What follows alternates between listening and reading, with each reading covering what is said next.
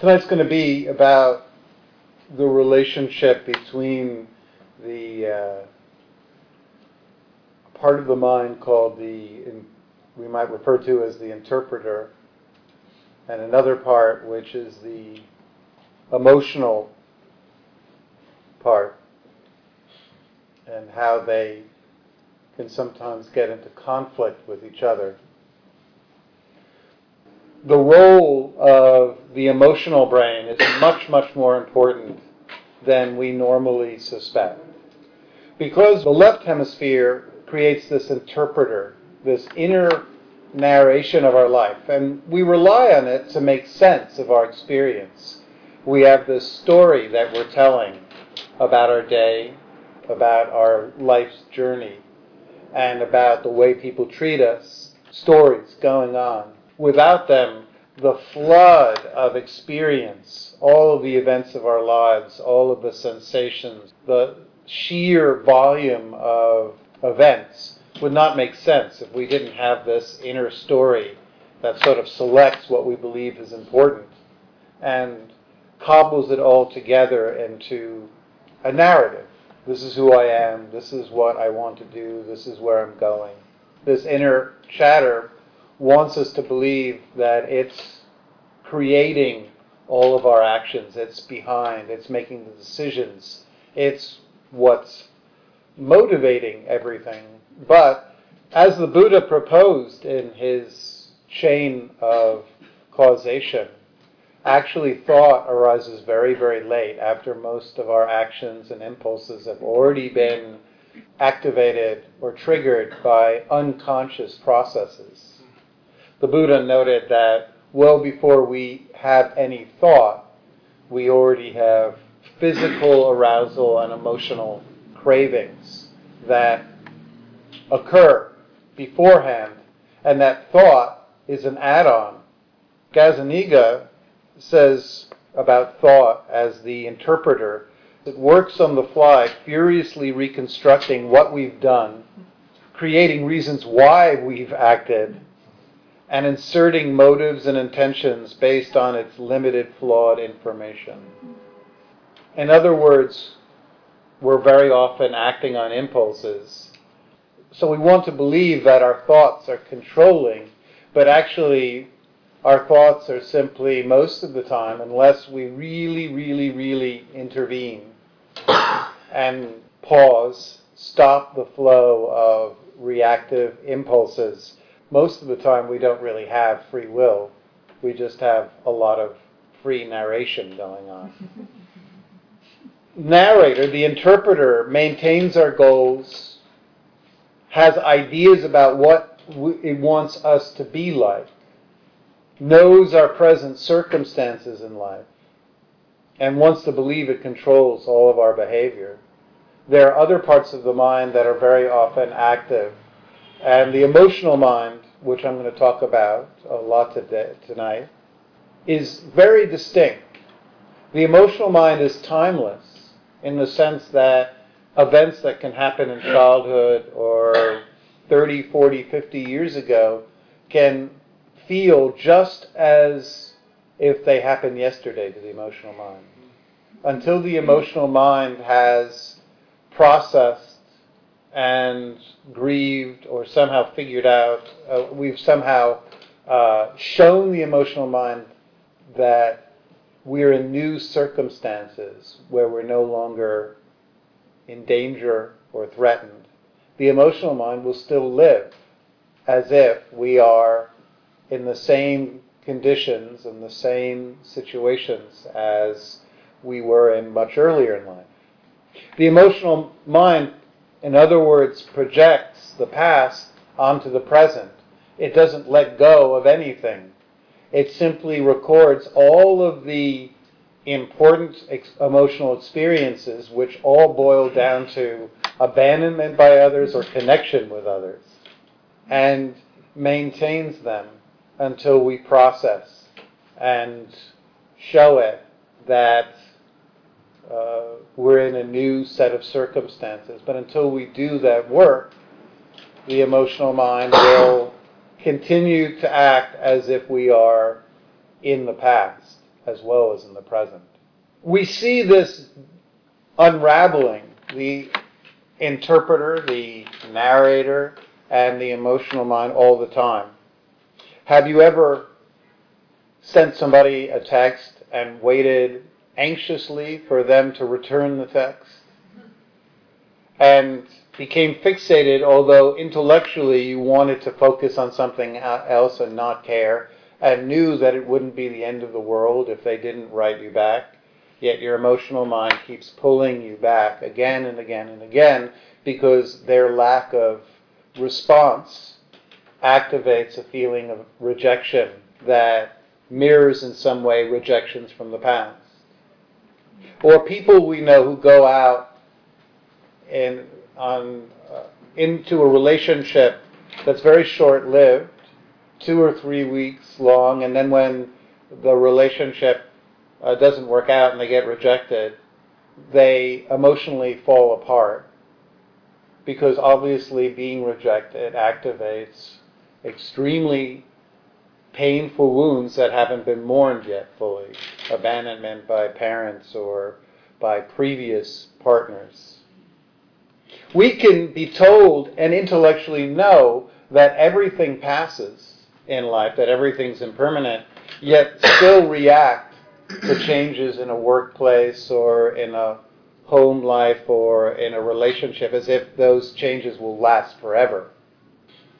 We can be told to stop and smell the roses endlessly because life is uh, precarious and we have no guarantees, and know that, and yet still be shocked when a loved one dies and we realize the truth of that message.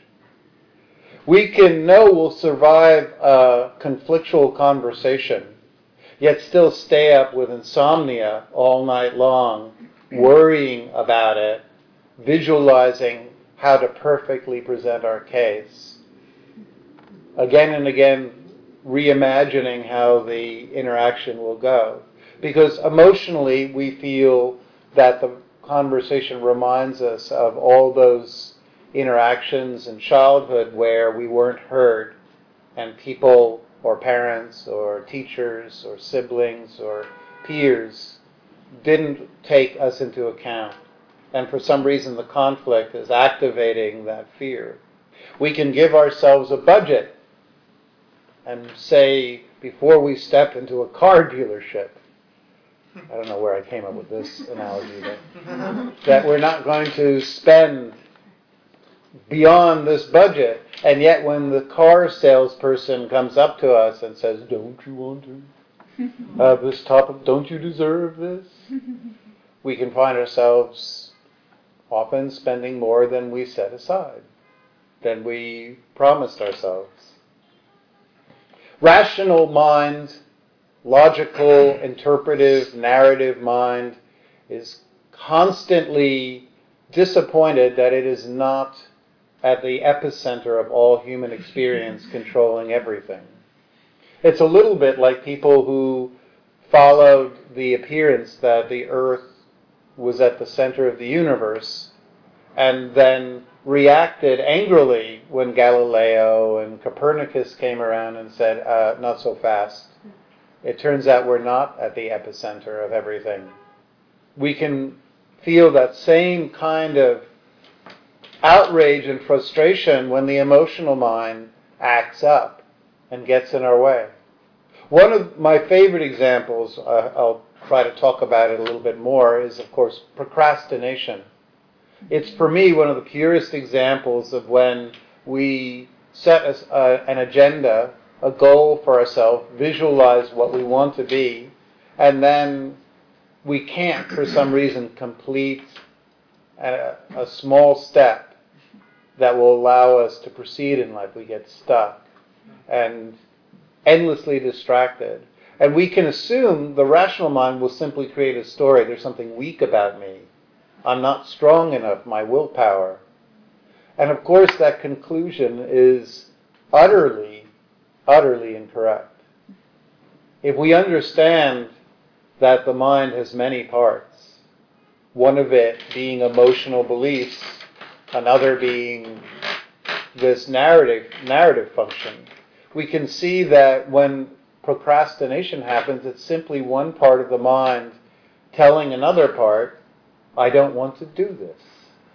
You've scheduled a gig for me uh, where I have to play in front of all these people, play my guitar in front of all these people, and I invited all my friends, but you didn't check in and ask me, am I really ready to be that vulnerable in front of people? So, as a reward, I'm going to present you with a panic attack right before the gig.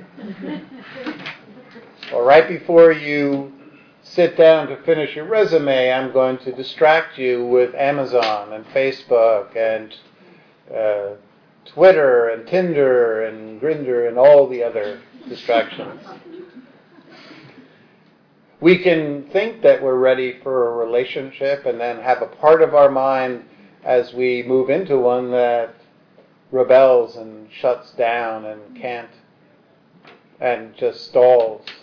We can believe that we've found the dream job and yet the night before, this one's happened to me about 22 years ago, 23 years ago.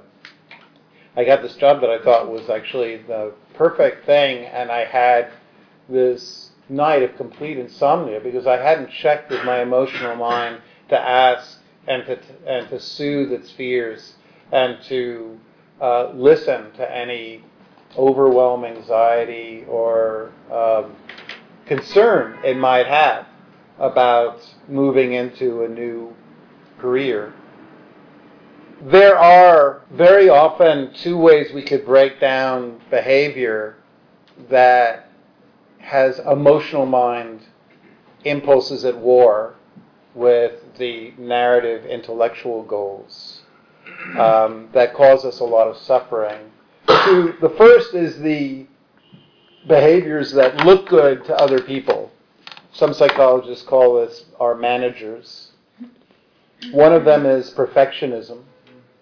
Perfectionism might seem to other people they might like it. It might make us uh, what seems to be good workers or really diligent. But actually, procrastin- uh, sorry, perfectionism is the underlying emotional fear that if we make any mistakes in life, people will abandon and reject us. And it leads directly to procrastination as well. People pleasing is the fear that if we show our true emotional variety and difficult feelings to others, that they will again reject us. Intellectualization is the tendency to overthink everything rather than simply feel our experience in the body. Self sufficiency is the belief that asking for help makes us unlovable or will lead to, again, abandonment. So we refuse to ask for help. Recognition seeking is the firm belief that we won't get seen by others unless we constantly demand attention. Avoidance coping is the residue of um, believing that all conflicts lead to deep emotional wounds, and so it's better to avoid any conflict.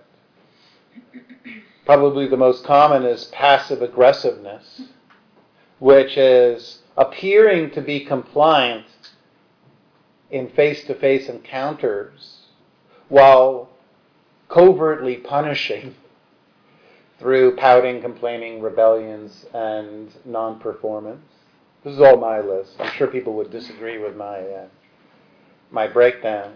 And then we have the uglier maladaptive coping strategies that nobody likes to see, and we bring out when uh, we're really threatened and the emotional mind feels really scared that a deeply repressed feeling that we don't want to feel will come up to the surface and be known. A feeling of loneliness and a, a memory of being rejected or not loved. And so these maladaptive behaviors, for example, we'll see, and the Buddha called these anusayas, he had almost an identical list, are uh, intoxication, self numbing through alcohol, drugs, binging, shopping, Netflix, acting out of rage, rather than expressing our disappointment, throwing a shoe or kicking a door, panic and anxiety attacks as a way to get out of interactions or events that we're terrified of but can't admit the fact that we are. Withdrawal, which is coping via dissociation, numbness, denial, fantasy, and depersonalization. If you still haven't recognized anything in you in any of this list, I give up. I tried to be as exhaustive and as inclusive so that everybody would go, okay, I check somewhere in there so that you could. But if you work through all of these, congratulations, you're the Buddha. Uh, so, the Buddha had a teaching called Yoniso Manasikara, one of my favorite tools, where he says when a normal person has an uncomfortable experience or behavior, uh, an uncomfortable experience, excuse me, their behavior is to crave an escape. Why? Because they don't understand that there's any other way to respond to un- the unwanted other than to resist, flee, try to get rid of. In other words, he's saying we all want to have an immunity to pain. We don't want to ever suffer. We don't want to ever experience losses or bad situations. So we develop these escapist tendencies, and all of the list I just gave you fall into that category of trying to escape and find an immunity to pain, to not have to live life on life's terms, to not have to ever experience discomfort, to not have to feel our feelings. So he says the way to work with this is to understand that all forms of resistance have one, an allure, which he called assada, two, a drawback, adinava, and three, an escape, nisarana. So that's again an allure, a drawback, and escape. Every behavior we have has an allure, something we like about it, a drawback, and an escape. Now, if it's a behavior we don't like, if it's a symptom, if it's something about ourselves that we want to get rid of, it's the opposite. We can only see the drawbacks, but we can't see the allures, and we can't see the alternatives. So, for instance, with procrastination, we see the drawback, we don't get things done, we get stalled something gets in our way, we're distracted, we don't, it doesn't look good. But what's the allure of procrastination? Does anybody have an idea what the allure of You don't have to confront your fear. That's that's exactly right. That's uh, one, and another is it keeps us from doing something that might remind us of a time when we were rejected in our past. So, if we don't, you know, uh, present our work, we keep on stalling, sending in our screenplay to a friend. It's because we're frightened that they might reject it or not like it. So procrastination is an avoidance coping. So exactly right. Uh, that's the allure. That's why we do it because it actually makes us feel safer. If we start to ask ourselves, rather than viewing the parts of ourselves or the behaviors that we don't like in terms of what's wrong with me? How can I get rid of this? But instead, first ask, okay, what is this doing for me? Why do I binge on food when I feel lonely? Well, because it makes me feel taken care of. It makes me feel like there's somebody there taking care of my needs. It makes me feel loved. That's the allure. Why do I uh, drink whenever I'm in a social situation that where I feel um, I have to perform? Well, because it numbs the feelings of anxiety and self criticism. Everything we do has a reason for it. Just many of our behaviors we don't understand the reason for it. The Buddha is saying here that it's important to understand what is the benefit behind our symptoms before we simply view them as something we have to get rid of. If we don't understand the benefit, then we can't understand how to find something, another behavior that will make the emotional mind feel safe. I'll give you an example. Suppose we're chronic catastrophizers and worriers none of you would ever know what this is about. I'm come from a rich Jewish line of catastrophizers and worriers. My mom could always see the dark cloud in anything. Uh, but worrying catastrophizing is essentially a process that makes the emotional mind feel like we're prepared and safer. It makes us feel like we're not taking anything for granted. It makes us feel like we've looked for all the possible threats and the shoe that's about to drop. It makes us in some way feel prepared for life. So the drawback of worrying is that it doesn't actually prepare us for anything. It makes us stiffer. It creates insomnia and mental obsession, and it makes us stressed out. So, what's the replacement? What's the escape for worry? Well, the escape is to remind the emotional mind that constantly in our lives we've been caught off guard by unforeseen events, and we've actually very often done okay. Now, we can't tell the emotional mind that, though, because the emotional mind doesn't have the language facilities that the intellectual narrative left hemisphere has. The right hemisphere has very, very, very generally, most people, very weak language skills. But what it does understand very well is images. Juxtapose two images together, and the emotional mind gets it immediately. The emotional mind can be connected with using and holding two visual or one visual image, just suggesting that we're safe. In my work, even not only with other people, but even with myself, a lot of the times I'm simply helping their emotional mind understand that they're no longer children anymore, that they're not stuck in family systems where they're not heard or seen or understood, but that they're now safe and with people that care, and or B, that unlike their family systems, if they are still with people who are unloving, they can actually change their friends. They can change who they hang out with. They can actually establish boundaries. They can actually leave difficult, abusive relationships. Until we inform the emotional mind that we are adults, we will still react with our maladaptive coping strategies, which were established in childhood to help us survive our families, but probably we don't need them anymore. But to tell and show the emo- to help the emotional mind let go, we have to not only show it that these behaviors that it's relying on to feel safe are no longer working. We also have to provide alternatives, right? We have to provide another way for the emotional mind to feel safe. We can't just take something away. We have to give it, as the Buddha said, an alternative, an escape. So, I'm going to lead a meditation that will help us use a visualization that is actually quite contemporary to help us connect with the emotional mind. The meditation is going to use a rather contemporary idea. The Buddha actually very often used images and suggested uh, image based recollections as part of the meditative process. There's a list of 10 recollections that he recommended.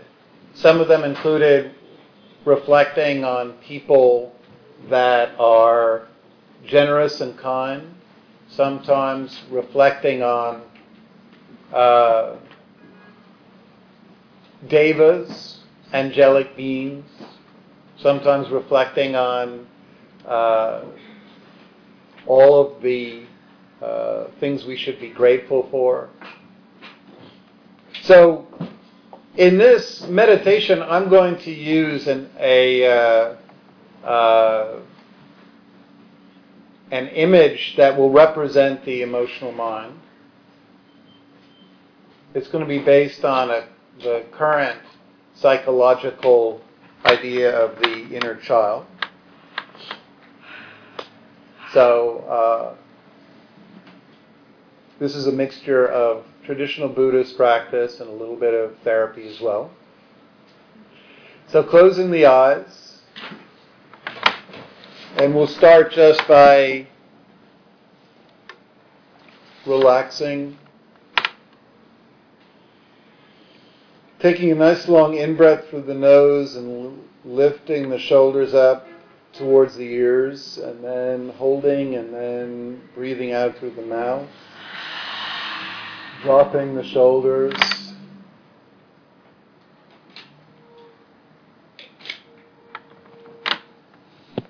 Second breath, pulling in the abdomen really tight, and then holding it, and then releasing the breath through the mouth and softening the belly as much as you can. Everybody's eyes are closed or they're not looking at you, so big round belly. And then the third breath where we tighten all the muscles we'd like to, the squinching the toes, making fists, facial muscles, buttocks, legs, arms, anything, shoulders again, just tight, and then relax. And then again, soften the belly into the space in front of you, knowing there's nothing obstructing.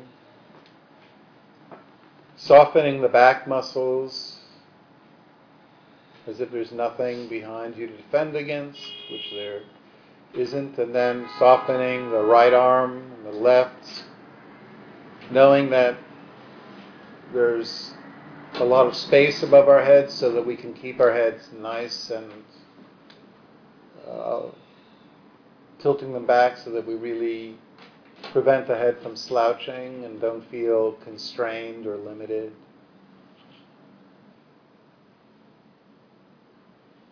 And just see if you can really land and arrive in this moment. Thinking of this moment as containing all of life in it. All the senses and feelings, and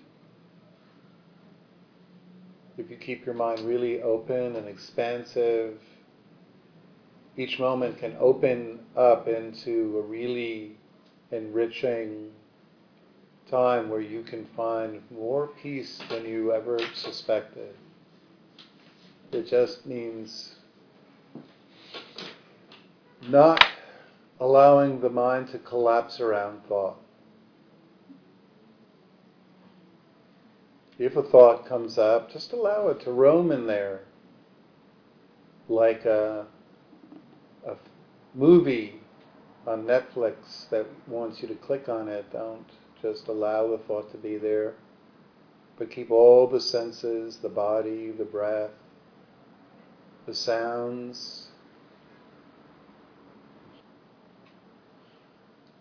If it helps, you can, amongst all these sensations, try simply to keep a slightly focused awareness on the sensation of the breath in the body, knowing whether you're breathing in or out, or keep a slightly focused awareness on the sounds, or the feelings of contact with the chair and clothing.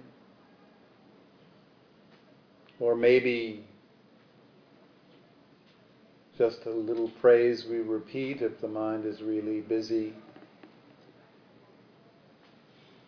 A phrase like, May I be happy, or may I feel safe, or may I feel loved.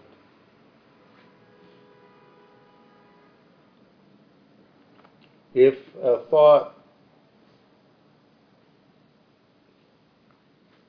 sneaks in and is so compelling that before you realize it, it's consumed your awareness and you've dropped away from awareness of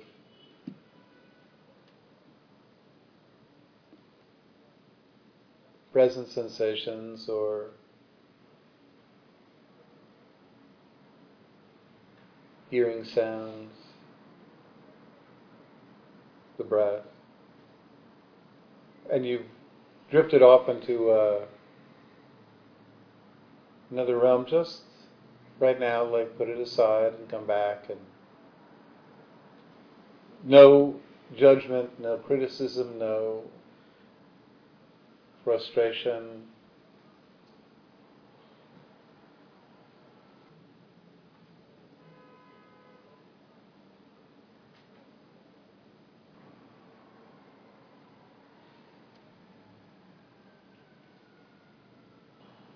So at this point, see if you can let the sounds and sensations of this present time begin to just drift a little bit into the back of the mind stage and bring to the foreground of the stage of awareness an image of yourself,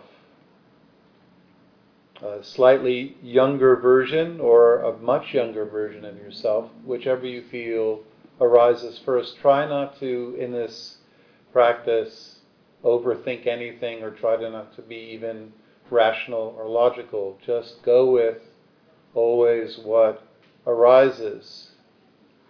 So bring up a uh, image of yourself from a time where you felt either vulnerable or insecure or were dealing with quite a lot of challenges in your life.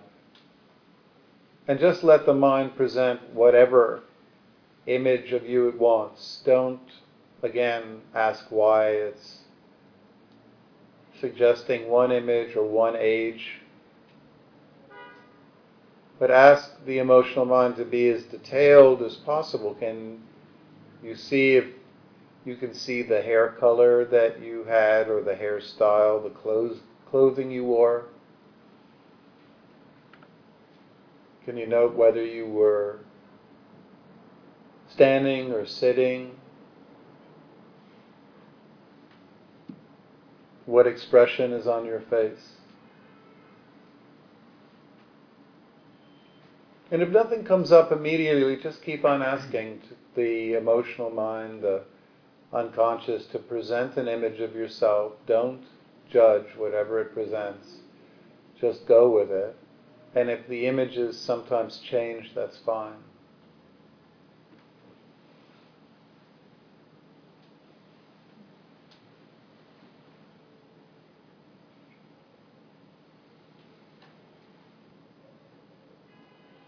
When you have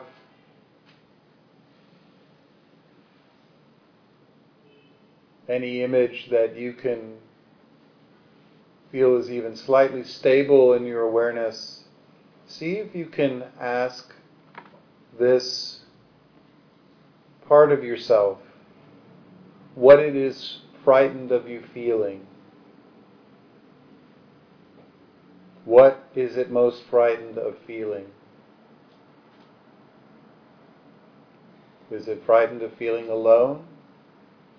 Criticized? Is it frightened of being controlled by other people? Is it frightened of being asked to do too much? Does it have too little guidance or security? What, it is, what is it frightened of? What does it not want you to feel anymore?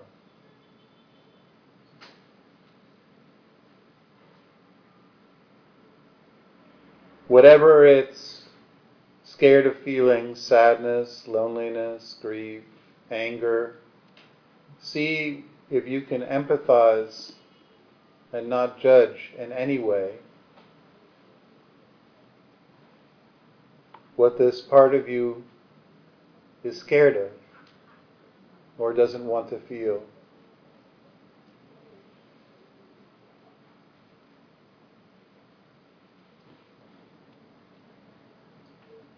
And now, once again, trusting our instincts, our intuition, without overthinking, bring to mind some behavior that you do that causes you frustration.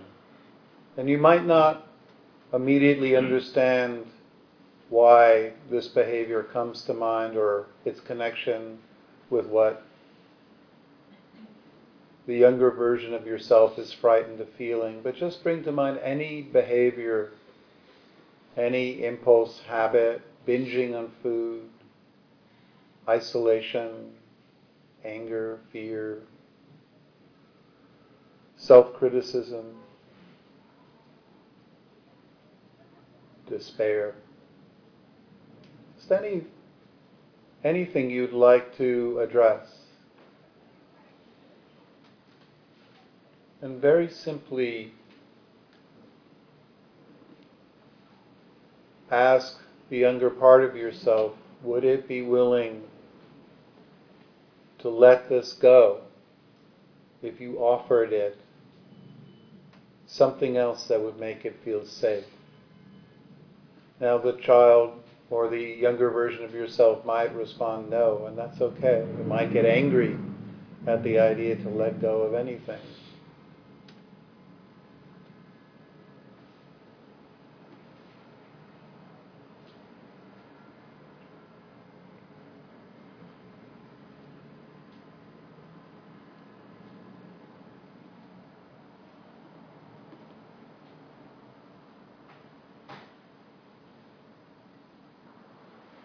See if you can hold in mind, along with this child, an image or show this child some part of your life today that would make it feel safe. The fact that you have friends, the fact that you have people who care, that you're no longer stuck with cruel or difficult or people who are impossible to please. That even if you've experienced loss or abandonment, that that's not always the way life is, and that there are people who have stuck by you and are still available. To show this wounded part of yourself that what it experienced doesn't always have to happen.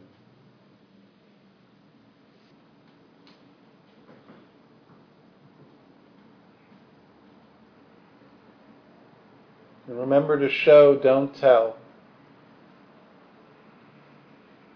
This part of ourself doesn't understand words or ideas, but it does understand images.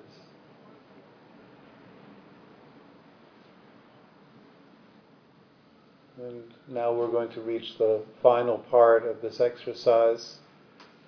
I'd like you to imagine yourself with this younger version of you standing by a large body of water.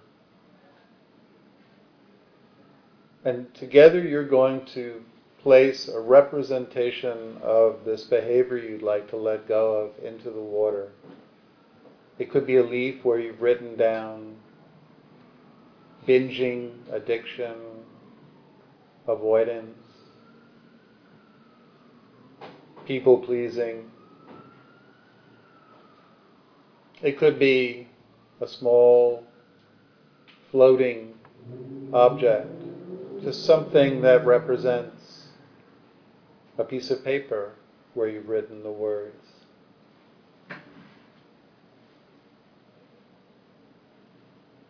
If you don't like placing it in a body of water, then imagine writing it on a piece of paper and lighting it with a match on fire.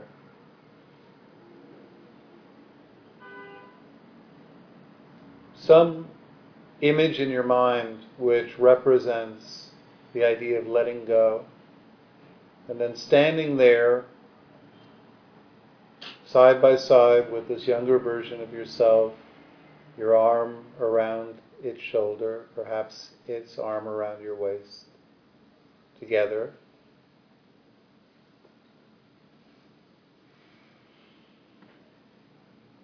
And for the very last part of this exercise, invite this younger version of yourself to play a new role in your life together, integrating your emotional needs into your life today. Would this child like to play with you or be creative? Would it like to go out into nature? Would it like to dance with you or would it like to How would it like to play a part in your life today?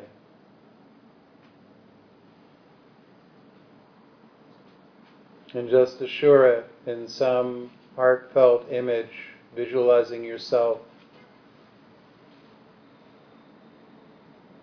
acting in a way that honors this part of yourself which is often so repressed and abandoned.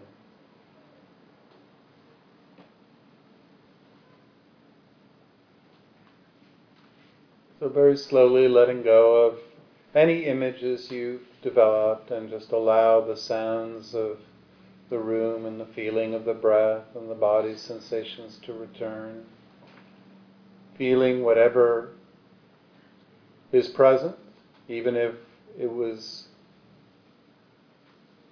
a practice that didn't result in much at this time, just feel whatever is happening. When you hear the sound of the bowl, just really take your time.